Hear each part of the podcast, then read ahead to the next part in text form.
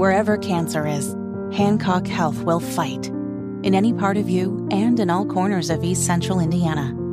From Indianapolis to Greenfield to Knightstown to Greensburg. From hospital rooms to family rooms, we fight. With technology and medicine, with care backed by the wisdom of Mayo Clinic. For you, for your family, and for your future in Decatur County. We fight cancer here. HancockHealth.org slash cancer. It's Kendall and Casey on 93 WIBC. Aliens, Casey, they found the aliens. They found the aliens. What on earth are you talking about? Oh my gosh, we had a whole hour of stuff to do, and I'm just axing all of it because we have to do this story right now. So apparently, there is the Mexican government Mm-hmm. is conducting some sort of hearings on UFOs, extraterrestrial life, etc., like they've been doing here in this country. And as a part of this hearing today, they have whipped out these two what they claim are alien corpses mm-hmm. and presented them to the public and I guess they're claiming that these 30% of the whatever this thing is, I mean, all sorts of news agencies are covering this now. You can see the photos for yourself.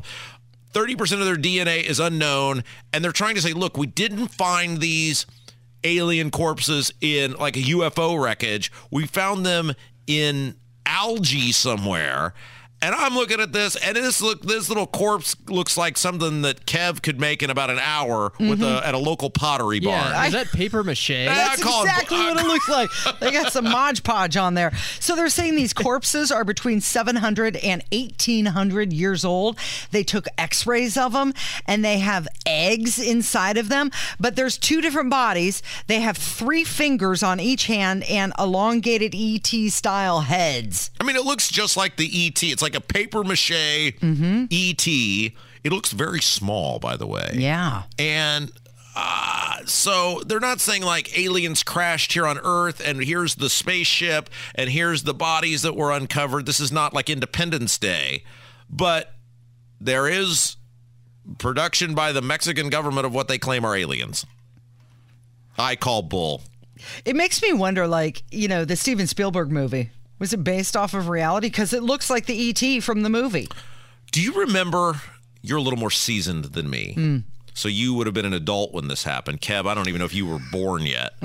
when I was a kid, there was a video. It was back when you used to, you know, you see the commercial, buy this video now, call this phone number. And, and it was the alien autopsy video. Oh, yeah. Do you remember this? Yes, I do. Where they sold this video that was mm-hmm. purported like it was on late night television all the mm-hmm. time. It was back when mm-hmm. VHS was still a thing. And you could buy, I had the alien autopsy Of course you did. uh, VHS. I have no idea how I got it. I'm sure my dad would have been the person who did that, but uh, and watch that. I think that's complete crap. Like this is complete crap. They say they were retrieved from Peru.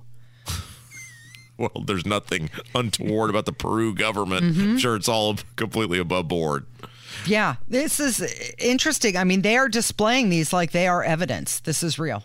Um, yeah, we'll see. Well, anyway, I just thought I saw that and I thought we must stop whatever else we're talking about and just point out to people that the Mexican government claims they have unveiled aliens to the world. But isn't that something though? Because the Mexican government, they're having their UFO or UAP hearings, whatever we're calling it now. And unlike our government, where everything is shrouded in silence, down there, they're like, here they are. Look at them for yourself. yeah, I don't. Are we uh, do DNA testing on these things?